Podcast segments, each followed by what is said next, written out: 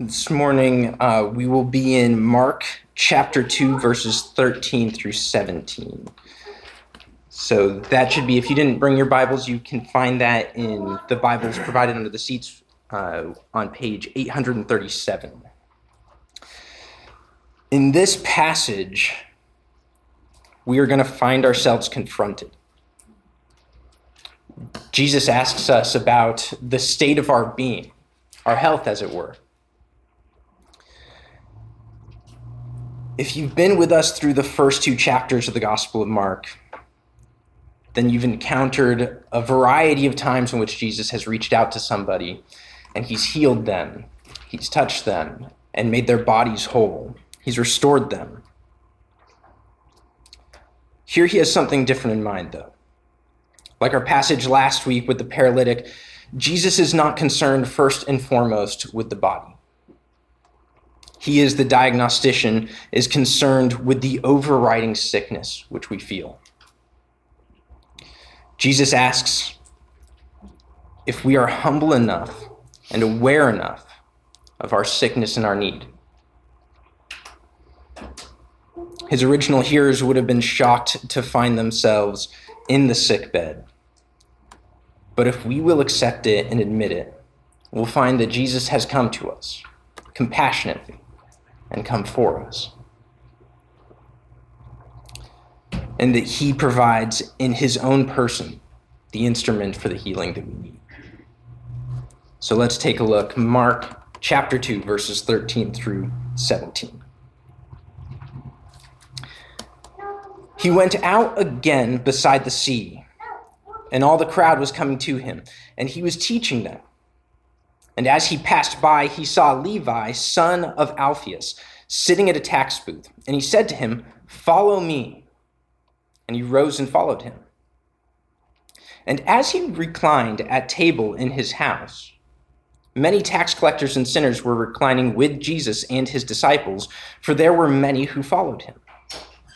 And the scribes of the Pharisees, when they saw that he was eating with the sinners and the tax collectors, said to his disciples, Why does he eat with tax collectors and sinners? And when Jesus heard it, he said to them, Those who are well have no need of a physician, but those who are sick, I came not to call the righteous, but the sinners. As we begin today, we can make some preliminary notes about what's going on in our passage. Uh, this passage is linked geographically to the one that came before it. So we find that in last week, in Mark 2, 1, uh, verse 1, that Jesus was in the fishing town of Capernaum. He appears to still be there. And as word began to spread about him, he found that because there was a home associated with him, with his people, uh, he did not have the ability to move around as much. People were aware of where he was and where to find him. And we saw in last week's passage some minor demolition work and some major theological work as people dug through the roof to get Jesus or to get to Jesus such that he could heal their friend. But we find he can do more than just that, he can actually forgive sins.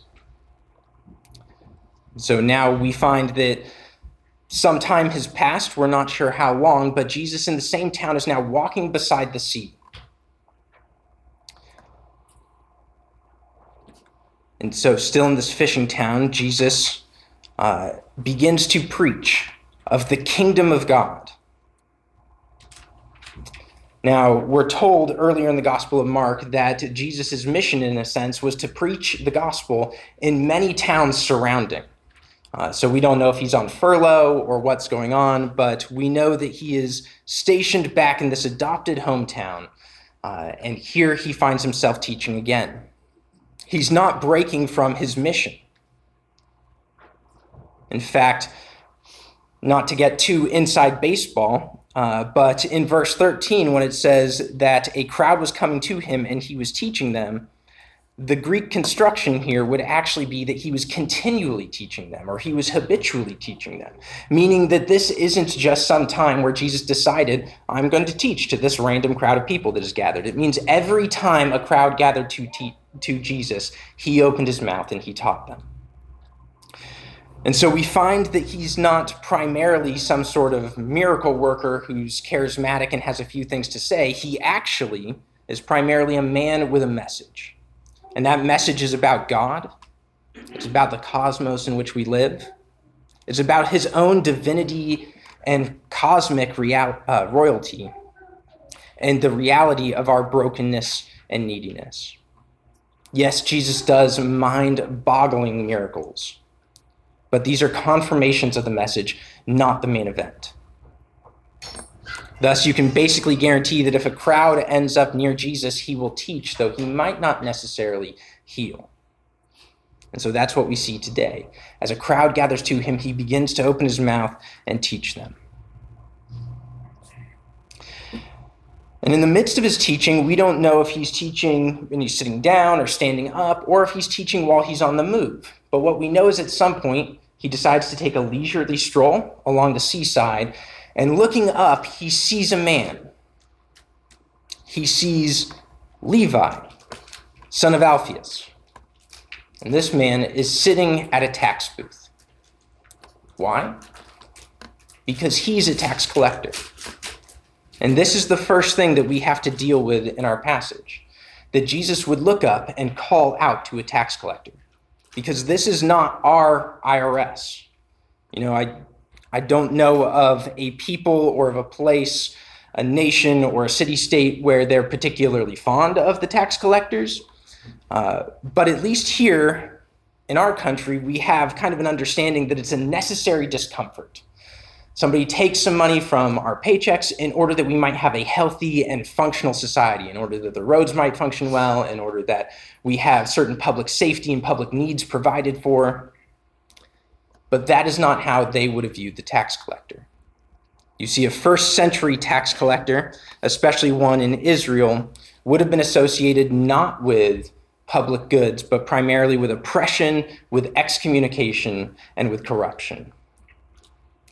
You see, the first thing to note when we think about these is the oppression.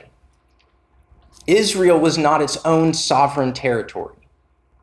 Nobody had the right to vote, they didn't have a say in the government. Israel was under Roman rule, they are a part of the empire. And now the Rome did not like to get involved in the nitty gritty of local government. It was fine just to kind of oversee everything from the bird's eye view. So, what they do is they outsource all the things that have to happen on the local level, like tax collection. So, they outsource it to a man we historically know as Herod Antipas. Not to be confused with any of the other number of Herods, there's four Herods in the Bible. Uh, this is the last one. So, we'll just go with Antipas for short. Uh, his father, just to clarify some things, is the Herod that tries to kill Jesus while Jesus is a baby. So, Antipas uh, hailed from a family and a political class of cutthroat ladder climbers. They're always looking for the next rung up on the ladder, always reaching, always trying to strive, always trying to make the next mark, advancing their own social standing. And in doing so, Herod does some good things and some bad things. He does things that are pro Jewish and things that are anti Jewish. And really, if you look at the historians, all they really seem to be able to put together is that whatever Herod did, it was primarily in his own best interest and nobody else's. So if he does something the Jews like, it's really because it benefits Antipas. If he does something the Jews don't like, it's probably because it benefits Rome, which benefits Antipas. So he's advancing for political gain, but generally people in Herod Antipas's position did not like to get their hands dirty with all the extortion work of tax collecting. So they would outsource it again. Now, one of the things to ask is what did the taxes go for? You know, if our taxes go to the maintenance of the roads and uh, civil protection and hospitals and maintenance of all sorts of things. What did theirs go for? Well, they went to line the pockets of the Roman elite. And primarily, they went to pay for a large military force which Rome had stationed out on the battlefield as well as in barracks all over the ancient world. So, what is happening when you pay taxes? You are funding your own oppression You are paying the salary of the soldiers down the street in the barracks who keep you in line such that Rome doesn't get upset. So, the first thing we have to think of is they would have associated paying taxes to a foreign government with oppression. But then, excommunication, there's a religious component to this as well. You see, if you think about it and if you read carefully, you've probably recognized the name Levi before. Why? Because there's Levi's in the Bible, specifically in the Old Testament. Levi is a Jewish name. So when Rome outsources to Herod, Herod outsources to who? Somebody in the local community. Thus, we know two things. We know Levi's name and the name of his father. His family was well known. And so these tax collectors not only were a part of the oppression, but they were also a part of the Jewish community they were in. What does that mean? One commentator states it this way Tax collectors were despised by the Jews because they were considered traitors, because they often were, in fact, extortioners. So, what we see in this passage, as well in a lot of others, is tax collectors are simply lumped in with a kind of junk drawer category called sinners, which would encompass people like prostitutes, uh, murderers, people who essentially had no outward display of care or concern for the law of God. So, tax collectors and those who would generally not be associated with pious civil society. These are people unwelcome at the temple. In fact, an ancient Jewish text uh, of well, of oral traditions that was written down in Jewish day that the Pharisees and other Jewish sects would have referred to, called the Mishnah, uh, forbade the poor from taking alms or financial giving from a tax collector because the idea was the percentage of chance that the tax collector obtained that money in an immoral and dishonest fashion was so high that a poor person taking it would have dishonored themselves.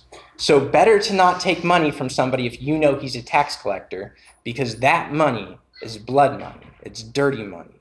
You can't trust it you can't keep it. And part of that also falls into the corruption note. Tax collectors were so renowned for their dishonesty and extortion, they habitually made more uh, money than was needed. Here's essentially what we know about tax collecting Rome outsources to Antipas, Antipas outsources to Levi. And what happens is Herod Antipas is told from his Roman overseers how much money Israel needs to pay. And so he looks at all his tax collectors and he breaks them up percentage wise based off of who has a certain population, how wealthy that population is. And then the tax collector gets a number. Here's essentially how much you need from everybody in your district. But no one else sees that number. So what does the tax collector do? Cranks it up because every amount he takes over what is necessary lines his own pockets.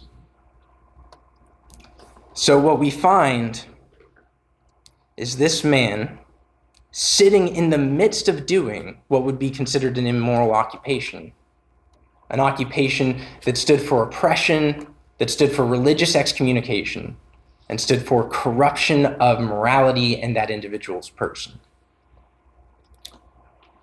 they were hated. But not just as a class, I think we can tell something specifically about how Levi, son of Alphaeus, would have been hated. You see, in the first century Israel, names are extremely important to Jewish tradition. What you were named was essentially an aspect of your resume. It told me something about you. You were named for your father or grandfather. You were named for an occupation or a lineage. Everybody's name fed into everyone else's perception of them. So, what you were named told me, told everyone who met you something about who you were. What is his name? Levi. As in the tribe of Levi, one of the original tribes of the Israelites. Furthermore, as in the Levites, the Levitical tribe, which is tasked throughout the book of Exodus with caring for the tabernacle, the tabernacle, for those of you who uh, don't have a whole lot of understanding of the Old Testament, it's this giant tent like structure, which was set up as the Israelites traveled in order to be a place where they formally worshiped God. In the book of First Kings, Solomon, the son of David, will finally take down the tabernacle and build the temple. And at that point, the Levites enter into the temple and they serve God in a formal fashion, taking care of the temple as custodians. So they're the priests who do the, uh, you could say, the religious work, they do the people work, but then there's the Levites. They are tasked with the maintenance of holy objects within the temple of God. Whether he was from the tribe of Levi or whether his father, who intentionally named him, just picked out this name, one thing we can tell. This man was supposed to be destined for religious work. His father, his family probably have dreams of him working in the temple, have dreams of him serving God. And yet, instead, where does he work? In a foreign government, in a pagan government's tax booth by the sea. He's a professional racketeer instead of a priest. Yet to this man, when Jesus sees him, he beckons, Follow me. And remember, follow me is not some generic invitation to simply hang out with Jesus. Follow me are the official words Jesus uses when he meets somebody to become one of his disciples. If you consider yourself a Christian or a follower of Jesus in here, what you have heard at some point deep in the core of your being was the whisper of Jesus through the Holy Spirit to follow him. That is what is happening to Levi. He's being called to follow. He's being called to submit his life, to become a disciple, a fisher of men, a proclaimer of the kingdom. To follow Jesus for Levi, though, is no mere simple re registration of party or shift of alliances. There was much at stake for Levi in accepting Jesus' challenge. The fishermen he called in chapter 1 could easily go back to fishing, as some of the disciples did after Jesus' crucifixion, but for Levi, there would be little possibility of ever returning to his job, of ever returning to his life before. If you even think about it, the name Levi being so associated with the Jewish tradition, he would be disowned by the Roman government for following Jesus, but to the Jewish religion, Jesus is not the fulfillment of the Old Testament, but a heretical teacher, which means he would also not be able to return to his family. For Levi, he is cutting all ties when he hears the terms, follow me. Levi, however, evidently gets up and he goes at once.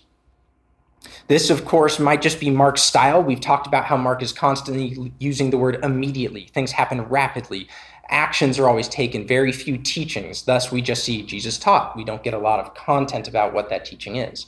The gospel is always moving.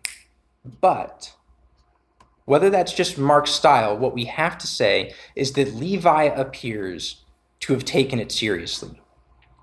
Levi does not show much contemplation. Maybe he's heard of Jesus before, or maybe he was within the proximity of Jesus' teaching beside the sea, and he's heard about the kingdom, and he has dropped everything to follow. He's taken a risk, he's made up his mind, and he has started to move towards Jesus. And then our scene shifts quickly. Jesus has been teaching and strolling by the seashore, but now we find him in Levi's house at a dinner party. We are told that Levi and many tax collectors and sinners are gathered with Jesus. They're reclining with Jesus and his disciples at table. This reference to reclining might seem easy to miss, but what this actually tells us is that this is a formal gathering. You see, often people didn't necessarily gather together to eat. They ate in a hurry, they had to go and work, or they were tired after work.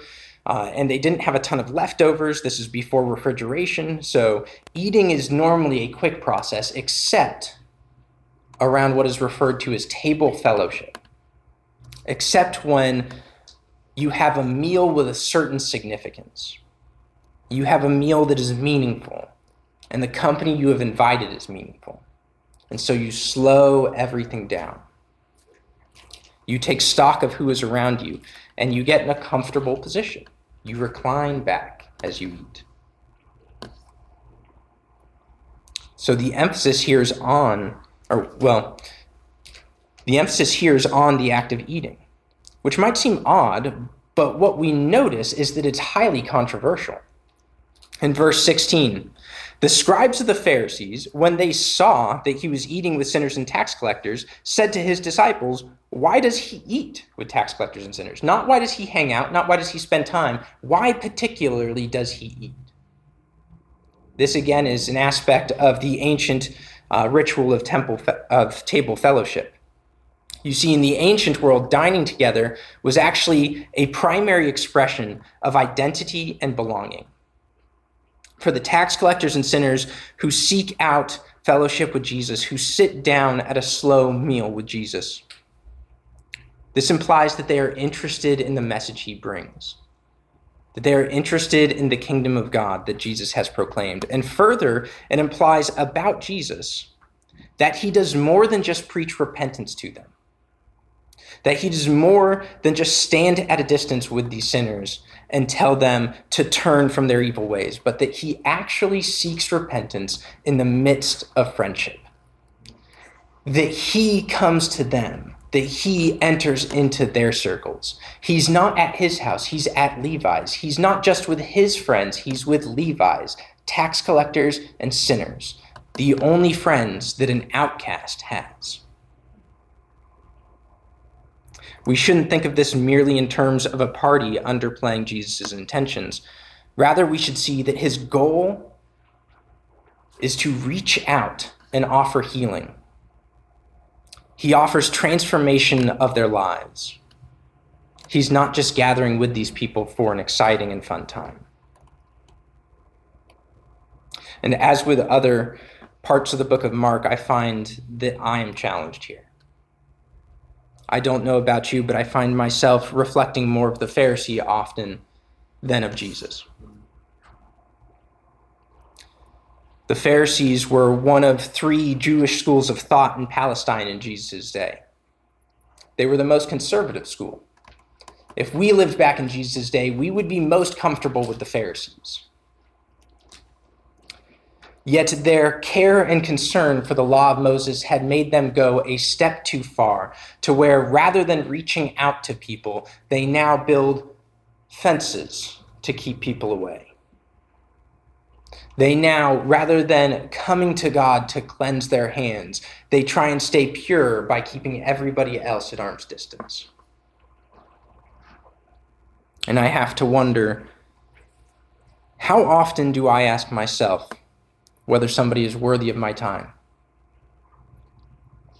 How often do I feel burdened by my obligations to those who in our social circles would be lower, either because of age or income or education or occupation?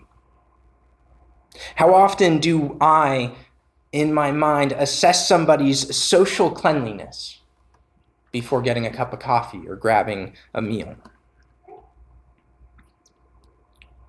I thankfully find myself and my disposition corrected here because Jesus responds to the question, Why does he eat with tax collectors and sinners? in the following way, verse 17.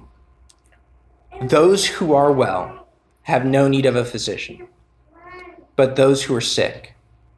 I came not to call the righteous, but the sinner. This might take a little time for us to digest, especially if we've grown up in clean, button down church families. But put bluntly, Jesus is saying that you would expect to find a Savior amongst the people who need saving, in the same way that you expect to find a doctor amongst the ill. There's a reason we wash our hands when we go to and come from the hospital, because it's filled with sick people, but it's also full of doctors.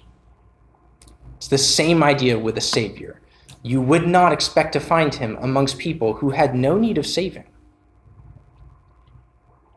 And so I find here in Jesus' response a tune a chord that is struck throughout the scriptures, that resonates with all sorts of other texts, and which I think fills out what Mark means when he says that Jesus proclaims the gospel. It sounds a lot to me like Romans 3 For all have sinned and fallen short of the glory of God and are justified by his grace as a gift through the redemption that is in Christ Jesus, whom God put forward as a propitiation by his blood to be received by faith. This was to show God's righteousness because in his divine forbearance he had passed over former sins. It was to show his righteousness at the present time so that he might be both the just and the justifier of the one who has faith in Jesus. So, what is the question of why Jesus? The answer to the question of why Jesus eats with tax collectors and sinners, it's the same chord played in Ephesians. But God, being rich in mercy, because of the great love with which He loved us, even while we were dead in our trespasses, made us alive together with Christ. By grace you have been saved and raised up with him, and he has seated us with him in the heavenly places in Christ Jesus, so that in the coming ages he might make he might show the immeasurable riches of his grace and kindness towards us in Christ Jesus. For by grace you have been saved through faith. This is not your own doing. It is a gift of God, not the result of works, so that no man may boast we, like the Pharisees, when we forget that we too are sin sick and in need of a physician. We saw the symptoms of sin and we often self diagnosed the illness. And then we prescribed the cure ourselves. We tried to medicate our ails with drink and drugs, sex and society, politics and legislation, achievement and ambition, money or matrimony. We were sick and we often, like many of our friends still today, and probably like our neighbors across the street, sought false cures, telling ourselves that the fever would break. But like the paralytic we met in last week's text, we could not see the true need. We were sin sick. This is the bad news that graciously precedes the good news. For while we were weak, at the right time, Christ died for the ungodly. I don't know about you, but I find after Christ has applied the message of the gospel to my sin sick heart, I find that my question is no longer why does Jesus eat with tax collectors and sinners, but how does he eat with tax collectors and sinners? You see, that's dangerous work. And if you don't believe me, just find somebody with a high school student or the parent of somebody preparing to go to college and ask them. You want your child to be bold with the gospel, right? How would you feel about them spending time with the less savory members of their graduating class? You want your child to proclaim the work of Christ, right? How would you feel about them attending a secular and antagonistic university? You want your child to be the hands and feet of Jesus, right? How do you feel about them entering into areas of sickness and disease at potential cost to them? In order to serve those our world so easily overlooks and so easily sets away from ourselves. For parents, this is especially harrowing, but similar questions could be put to each of us in our varied positions in life. You know, varied positions, roles, stages of life all come with a cost. They all come with a toll for gathering with people who disagree with us, who don't see the same as us, who have social uncleanliness about them. So I have to ask myself how do I, how do we love the lost without losing ourselves? The answer to this, I think, is provided when we zoom back from our text and we look just a little bit further back at a text that we've actually already passed through You see, the section of Mark we find ourselves in today is actually the third installment in a series where Jesus interacts with somebody who is a social outcast for some reason or another. In Mark 1 40 through 45, Jesus meets a leper, a man who Jewish law and Holy Writ had said was unclean, must stay outside of the city gates. Somebody who Jesus, as a Jewish person, should have kept a certain proximity distance from. And a man who calls out to Jesus asking for healing. You ever think that Jesus could have healed that guy with a word? Simply the thought of his mind. But what does he do? He reaches out to touch him. No care or concern for what might be unclean. Why? Because Jesus is the contamination of holiness himself.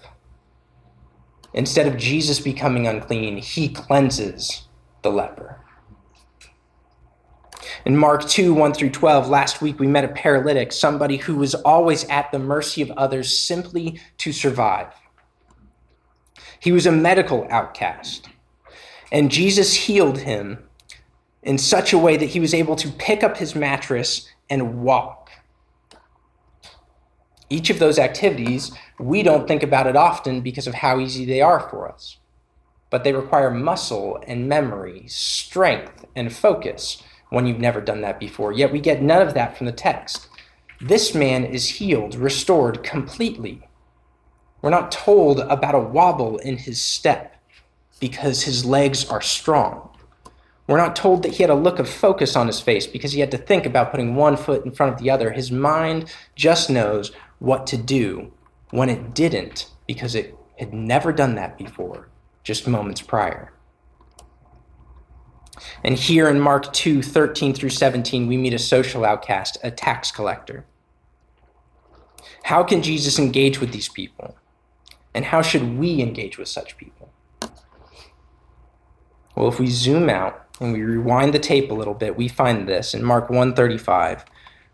And rising, very early in the morning, while it was still dark,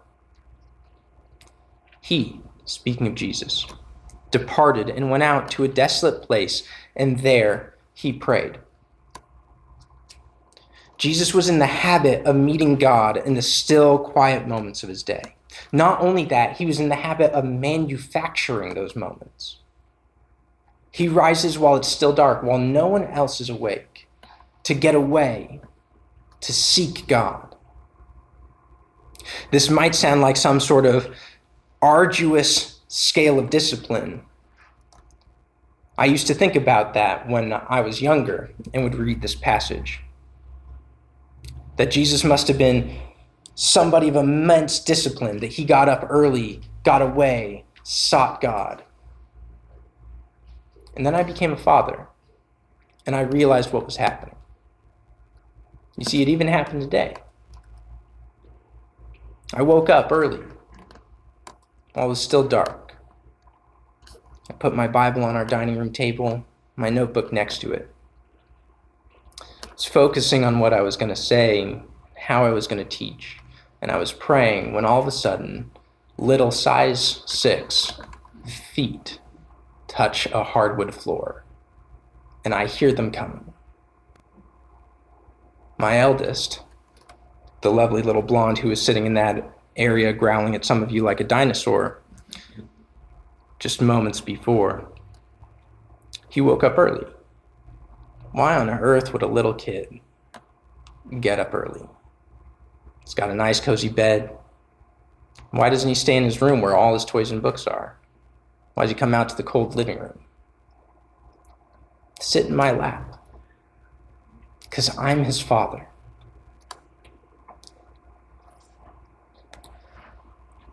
What we need and what Jesus shows us in order to act, interact with those of our world. This is our greatest need of our neighbors and all who God draws near us. Is they need us to live in the reality of our sonship to the Father. You might not be morning people, that's fine.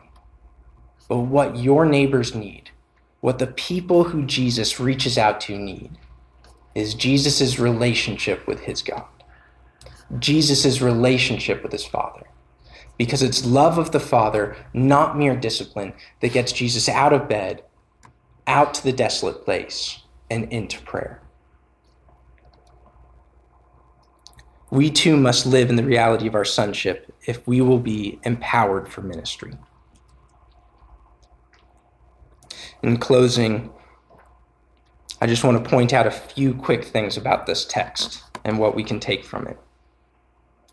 First, sinners do not need to clean themselves in order to come to or be recipients of God's love. I don't know about you, but I have found as I am a Christian, this is an increasingly harder thing for me to believe, not less of one. We do not have to strive to become worthy. We do not have to have a glowing resume. We become worthy by responding to the call to follow and having Christ's life substituted for ours. As one commentator put it, the new thing about Christian doctrine is not that God saves sinners. No Jew would have denied this assertion. Rather, the new thing about the message of Jesus is that God loves and saves them as sinners. This is the authentic and glorious doctrine of true Christianity in every and any age. A few weeks ago, we sang a lyric which has struck me and convicted me. Come, ye weary and heavy laden, lost and ruined by the fall. If you tarry till you're better, you will never come at all. We have to walk in the door as broken, because if we try and put ourselves together, we'll never enter. Second, by the very condition of some people's lives, they find that Jesus is more or less obvious. And we need to have grace on this. This is most likely true of many of our friends and family and neighbors. The comfort of our lives and the busyness of our lives is a therapeutic band aid over the sickness which resides deep in each of our souls. We need to pray and we need to be near.